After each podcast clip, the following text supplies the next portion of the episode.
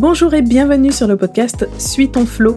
Aujourd'hui, on aborde un sujet qui concerne à la fois l'administratif et l'argent, les droits à la formation. Donc c'est un sujet qu'on a abordé déjà en 2021, mais ça permet de faire une mise à jour parce qu'il y a eu quelques changements entre 2021 et 2022. Et aussi bah, simplement de faire un rappel parce que beaucoup trop d'indépendants ignorent qu'ils ont des droits à la formation alors que ça représente quand même des sommes parfois importantes et c'est un coup de pouce qui ne doit pas être négligé. Donc on revient sur le sujet des droits à la formation, comment financer ses formations en tant que travailleur indépendant, y compris quand on est micro-entrepreneur. C'est notre sujet du jour. Bonne écoute!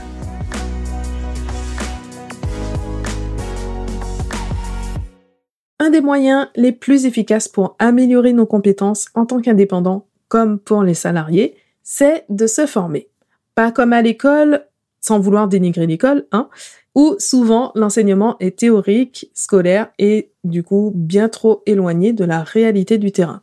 Grâce à la formation continue, donc la formation professionnelle qui va être destinée aux adultes actifs, on s'oriente vers des formations axées sur la montée en compétences et conçues donc pour améliorer notre vie professionnelle. Alors c'est bien, c'est beau, mais du coup le gros inconvénient de la formation, ça reste l'investissement que ça représente avec des centaines voire des milliers d'euros pour accéder à des formations de qualité. Heureusement donc qu'il existe des dispositifs pour faciliter l'accès à la formation tout au long de la vie professionnelle et contrairement à ce que l'on pourrait croire, ils ne sont pas réservés aux salariés. On va donc faire un zoom sur les financements de la formation professionnelle destinés aux travailleurs indépendants, y compris aux auto-entrepreneurs. Donc parmi tous les dispositifs d'aide au financement de la formation, il y en a deux qui concernent directement les travailleurs non salariés. Deux dispositifs en tout cas incontournables. Le premier, ça va être les FAF, les fonds d'assurance formation. Ce sont des organismes qui sont chargé tout spécialement de gérer les sommes collectées pour la formation des travailleurs indépendants et d'assurer donc le financement de ces formations. Le second, c'est le CPF, le compte personnel de formation. Donc celui-là, en général, on le connaît, mais contrairement à une idée reçue, le CPF concerne aussi bien les indépendants que les salariés et on va voir comment il fonctionne pour les indépendants un peu plus loin. On va donc commencer par les fonds d'assurance formation. Et la première question qui se pose en général, c'est de savoir de quel FAF on va dépendre. Donc la règle aujourd'hui, c'est que l'organisme vers lequel donc il faut se tourner pour faire financer sa formation professionnelle en tant qu'indépendant, cet organisme va dépendre de la catégorie d'activité. On en a trois principaux. L'AGFIS, qui gère les activités commerciales, c'est-à-dire donc les entreprises inscrites au registre du commerce et des sociétés, le FAFCA, qui s'occupe des artisans, artisans et professions assimilées, c'est-à-dire les entreprises inscrites au répertoire des métiers, et le FIFPL pour les entreprises qui ont une activité libérale et qui, du coup, n'entrent dans aucune des deux autres catégories. Donc, avec quelques nuances, c'est-à-dire qu'une entreprise, par exemple, qui est à la fois commerciale et artisanale, va dépendre plutôt du FAFCA en tant qu'artisan, c'est ce qui va primer par rapport à l'activité commerciale. Et donc ces dernières années, il y a eu plusieurs changements et surtout concernant les professions libérales non réglementées, ça a changé dans un sens puis dans l'autre. À un moment, elles dépendaient de l'AGFIS parce qu'elles sont euh, assimilées à des activités commerciales, mais finalement, depuis le 1er janvier 2022, c'est à nouveau le FIFPL qui retrouve la compétence pour assurer le financement de la formation, donc des professions libérales non réglementées.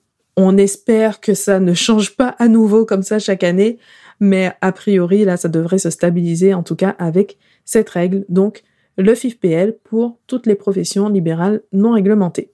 En réalité, donc là, on a vu les trois principaux fonds d'assurance formation, mais il en existe quelques autres comme le FAFPM pour les professions médicales ou Vivea pour les professions agricoles ou assimilées, mais là on est sur des cas spécifiques qui correspondent d'ailleurs à des activités qui ne sont pas possibles en micro-entreprise et la large majorité des professionnels vont donc se retrouver dans les trois catégories qu'on a citées, donc commercial, artisanal ou libéral, non réglementé et donc dépendre de l'AGFIS, du FAFCA ou du FIFPL.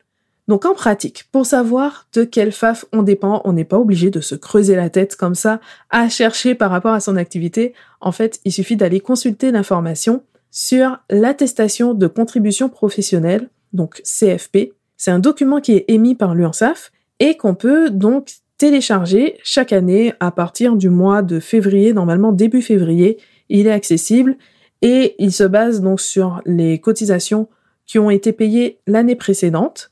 À partir du moment où on a bien payé ses cotisations et donc qu'on a bien payé la contribution à la formation professionnelle, on a ce document donc l'année suivante qui va indiquer le montant de cotisation qui a été versé et l'organisme, donc le fonds d'assurance formation, dont on va dépendre pour le financement des formations. Donc ça veut dire qu'il faut bien être à jour de ces cotisations pour avoir droit à la prise en charge de ces formations. Une précision tout de même, donc l'attestation, comme je l'ai dit, précise le montant de cotisation versé l'année précédente, mais ça ne correspond pas du tout au montant maximum de prise en charge et heureusement parce que quand on cotise relativement peu, ce serait en fait totalement inutile. Donc euh, ça peut être un, facteur, mais ça ne correspond pas en soi au montant auquel on peut prétendre. Donc maintenant que vous savez de quel financeur vous dépendez, vous devez vous demander donc comment procéder en pratique et surtout combien on peut obtenir comme financement au maximum. Et pour ça, en fait, il n'y a pas vraiment de règles. Chaque financeur va fixer ses propres modalités, que ce soit le dépôt de la demande de prise en charge, le délai pour réaliser cette demande ou pour obtenir le remboursement, les conditions par rapport à la formation, par rapport aux documents à fournir, et même donc par rapport au montant cotisé en ce qui concerne la GFIS, en tout cas en 2022. En 2022, la GFIS a modifié ses conditions. Alors, au niveau des montants, ça change de toute façon euh, à peu près chaque année, hein, quel que soit le, financeur. Mais le gros changement, c'est que là, on a au niveau de la GFIS, donc un montant de prise en charge qui est modulé en fonction du montant de cotisation qui a été versé l'année précédente et on va du simple au euh, x10. donc euh, ça fait vraiment une grande différence. Après, donc comme je disais, le montant va changer d'une année sur l'autre, d'une profession à l'autre, y compris pour un même financeur. Et globalement, bah, on n'a pas du coup vraiment de, de montant indicatif à donner, mais il peut atteindre plusieurs milliers d'euros chaque année, donc pour les plus généreux. Ce qui veut dire que ça vaut le coup de se poser la question. Et ça veut aussi dire qu'il faut donc vous rapprocher de votre financeur pour vérifier à quoi vous avez droit en fonction de votre projet de formation. Par contre, une règle commune à connaître, c'est qu'il s'agit d'une dotation par année civile et qu'il n'est pas possible de cumuler. Donc le 31 décembre de chaque année, les fonds qui n'ont pas été utilisés pour l'année en cours sont définitivement perdus. Donc voilà pour le fonds d'assurance formation et on passe au CPF. Donc comment ça marche pour les indépendants? Le compte personnel de formation, donc la règle générale, elle est la même pour tout le monde en fait, c'est une sorte de tirelire ou de porte-monnaie consacré exclusivement à la formation professionnelle. Toutes les formations ne sont pas finançables par le CPF, mais le catalogue reste quand même assez large. Contrairement à la dotation des FAF, celle du CPF va se cumuler d'année en année. Pour les travailleurs indépendants, donc y compris les micro-entrepreneurs, on l'a dit, une année civile cotisée équivaut à un montant de 500 euros, qui va être crédité entre les mois d'avril et juin de l'année suivante. Et cette somme va se cumuler jusqu'à un plafond maximum de 5000 euros au total. Je répète, le CPF continue à se cumuler d'une année sur l'autre et le CPF n'a pas de date de péremption. Tous les messages, appels téléphoniques, mails ou n'importe quoi d'autre qui tentent de vous convaincre du contraire, ce sont des arnaques. Et puisqu'on parle d'arnaques, le CPF est la cible de beaucoup d'arnaques en tout genre parfois orchestrés par des organismes de formation, si on peut encore leur donner ce nom, hein, sans scrupules, pour récupérer directement donc de l'argent, pour vendre des formations bidons, ou parfois de vraies formations, mais les pratiques n'en sont pas moins douteuses, quand certains vont jusqu'à se faire passer pour un service de l'État qui serait en charge de vous informer de vos droits, ça n'existe pas, hein, qu'on soit clair. Le ministère du Travail ou autre ne va pas missionner des plateformes téléphoniques pour vous contacter, pour vous dire, et eh, au fait, vous avez des droits à l'information, euh, utilisez-les. Hein, ça, ça n'existe pas. ou dans d'autres cas, ça va être pour recueillir des données personnelles. Malheureusement, les escrocs ne manquent pas d'imagination. Mais en réalité, le fonctionnement du CPF, en fait, est très simple. Tout se passe sur le site moncompteformation.gouv.fr ou l'application mobile, donc Mon Formation. Et il faut avouer que cette plateforme facilite beaucoup les démarches. Si vous avez connu l'ancienne version du CPF avant novembre 2019, c'était assez compliqué et même euh, obscur pour utiliser son CPF. Là, aujourd'hui, tout se fait en quelques clics, c'est vraiment pratique. Le reproche qu'on peut faire à mon compte formation du point de vue de l'utilisateur, c'est encore la difficulté à trouver une formation bien précise. Le moteur de recherche n'est pas des plus efficaces et l'ensemble manque parfois d'ergonomie. Du coup, le plus simple, en fait, c'est de partir du site de l'organisme de formation que vous avez choisi, ou en tout cas des informations qui vous communiquent, pour avoir le lien direct vers la fiche de la formation sur la plateforme du CPF. Si vous allez sur mon site, donc sur euh, vous allez voir le lien qui va vous renvoyer vers la formation création, gestion administrative de la micro-entreprise directement sur le site du CPF et à partir de là, bah, vous êtes déjà au bon endroit et vous n'avez plus qu'à faire euh, l'inscription en quelques clics. Et donc, chacun est libre d'utiliser son CPF comme il l'entend. Ça, c'est un gros, gros avantage. Quand on est salarié, par exemple, on n'a pas besoin de l'accord ni même d'informer son employeur à condition, bien sûr, que la formation se déroule en dehors du temps de travail. Hein, on va pas exagérer, mais euh, du coup, c'est vraiment une belle liberté. Si vous êtes en reconversion professionnelle, ben du coup, vous avez cette opportunité de construire votre projet de votre côté sans dépendre de votre employeur pour euh, le réaliser. Après, autre question pratique, comment faire donc si le solde du CPF ne suffit pas? C'est-à-dire que vous avez trouvé la formation parfaite, et il vous manque des sous pour la faire financer entièrement par le CPF. Heureusement, dans ce cas, on n'est pas obligé d'attendre la prochaine dotation, donc euh, d'attendre l'année d'après pour se former. On peut compléter simplement en payant soi-même. On fait un paiement par carte bancaire, euh, donc euh, du, de la somme qu'il manque. À ce moment, tout se fait quand même par l'intermédiaire de la plateforme Mon compte formation. Sa précision, hein, attention, arnaque encore une fois. Si un organisme de formation vous demande un paiement en dehors de la plateforme, s'il vous plaît, fuyez. Il y a un problème. C'est même écrit dans les conditions d'utilisation du CPF. On ne peut pas demander de paiement en dehors de la plateforme, même si c'est pour verser un acompte. Ça ne se fait pas. Voilà, on ferme la parenthèse. Et donc on était sur compléter le paiement donc euh, soi-même. Ou alors, selon votre situation, vous pouvez peut-être bénéficier d'un abondement, c'est-à-dire un supplément de financement qui va être réalisé par votre employeur, par Pôle Emploi ou par des dispositifs particuliers euh, de la région, de l'État, etc. Euh, C'était le cas, par exemple, de l'opération de France Relance en 2021 qui permettait de compléter le financement des formations dans les métiers du numérique à hauteur de 1000 euros. Malheureusement, ce dispositif n'a pas été reconduit en 2022, mais il y aura très certainement d'autres opérations de ce type. Peut-être même qu'il y en a en cours. Hein. J'avoue que je n'ai pas vérifié euh, ce qui est proposé, mais on le voit directement quand on est sur une formation concernée par ce type de financement complémentaire. On voit que la formation est éligible à différentes aides. Donc c'est indiqué sur la fiche de la formation concernée. Donc voilà pour le CPF. On a vu du coup les deux grands types de financement à connaître absolument qui sont assez généraux donc pour les travailleurs indépendants. Mais il faut tout de même savoir que ce ne sont pas les seules solutions qui existent.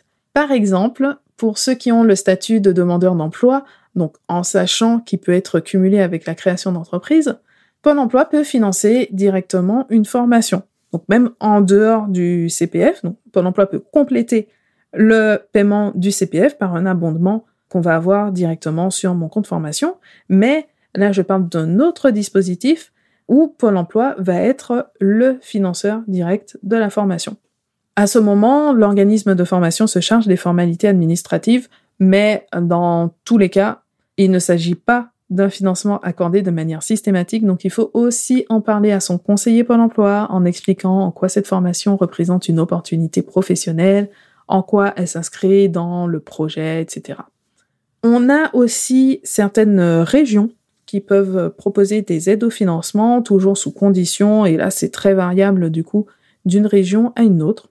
Autre précision aussi, donc on a parlé des FAF, mais les entrepreneurs qui ont opté pour un statut de salarié, par exemple euh, en tant que dirigeant d'une SAS, ils ne vont pas dépendre d'un FAF, mais d'un OPCO. C'est le même type en fait euh, d'organisme, le principe euh, globalement est le même, mais c'est l'organisme qui assure le financement des formations pour les salariés. Le point commun entre tous ces financements, c'est que l'organisme de formation doit montrer patte blanche en étant certifié Calliope. Donc, ça ne garantit pas à 100% la qualité de la formation. Malheureusement, on ne peut pas avoir ce type de garantie euh, dans l'absolu. Mais pour avoir passé la certification Calliope, il y a quand même une certaine exigence derrière cette certification. Enfin, un autre dispositif intéressant à connaître, le crédit d'impôt pour la formation des dirigeants. Donc ce crédit d'impôt, en fait, va venir en compensation des heures qu'on consacre à la formation professionnelle, puisque pendant qu'on se forme, on ne travaille pas, et donc euh, voilà, ça, ça arrive euh, comme une compensation vraiment en fonction du nombre d'heures qu'on a consacré à la formation. Et en 2022, son montant est doublé pour les micro-entreprises entre guillemets là, attention, on met des gros gros guillemets. Parce que micro-entreprise au sens européen, je n'ai pas repris là les seuils exacts, mais ils sont très élevés. C'est-à-dire que dans le meilleur des cas, ça représenterait une PME au sens euh, commun en France. Et ça n'a absolument aucun rapport avec le statut juridique ou le régime de la micro-entreprise, donc le fait d'être auto-entrepreneur. Mais vraiment, rien à voir. C'est une question de montant maximum du bilan, du compte de résultat, du nombre de salariés. Et il y a eu pas mal de malentendus par rapport à cette mesure. C'est pas possible, en fait, d'en bénéficier quand on est micro-entrepreneur. Tout simplement parce que c'est incompatible avec le mode de calcul de l'impôt. Donc, pour rappel, quand on est en micro-entreprise, les charges ne sont pas prises en compte pour leur montant réel, mais c'est un montant forfaitaire calculé à partir du chiffre d'affaires qu'on réalise. C'est ça qui va permettre de donner directement le montant de l'impôt. Donc on ne peut pas déduire en plus la moindre charge, le moindre crédit d'impôt avec ce mode de calcul. Donc voilà, c'était une parenthèse, mais pour ceux qui ne sont pas en micro-entreprise, il faut le savoir, il faut savoir que ça existe, parce qu'encore une fois, ça fait partie des choses bah, qui sont là, mais personne ne va venir vous dire, et au fait, vous pouvez économiser des sous, vous pouvez récupérer des sous en faisant cette demande, euh, voilà, alors que c'est un dispositif assez simple à mettre en place et ben c'est toujours ça de prix pour euh, alléger le coût de la formation. Voilà, donc en résumé, on a vu différents dispositifs de financement qui permettent aux travailleurs indépendants de se former à moindre frais. Les principaux à connaître absolument, ce sont le CPF, donc simple et rapide à utiliser grâce à la plateforme Mon compte formation, et les FAF ou les OPCO pour celles et ceux qui exercent leur activité sous le statut de salarié. Cet épisode est terminé, merci de l'avoir écouté jusqu'à la fin. Comme d'habitude, les liens utiles sont dans la description de l'épisode, la transcription complète sur le blog j'aime on l'a dit dans l'épisode, on est en plein dans la période de mise à jour du CPF. Donc euh, si vous attendiez que votre CPF soit crédité pour vous former, c'est le moment. Allez jeter un œil sur mon code formation.gouv.fr ou l'application et vous aurez probablement une bonne surprise. En attendant, je vous dis à très bientôt pour un nouvel épisode.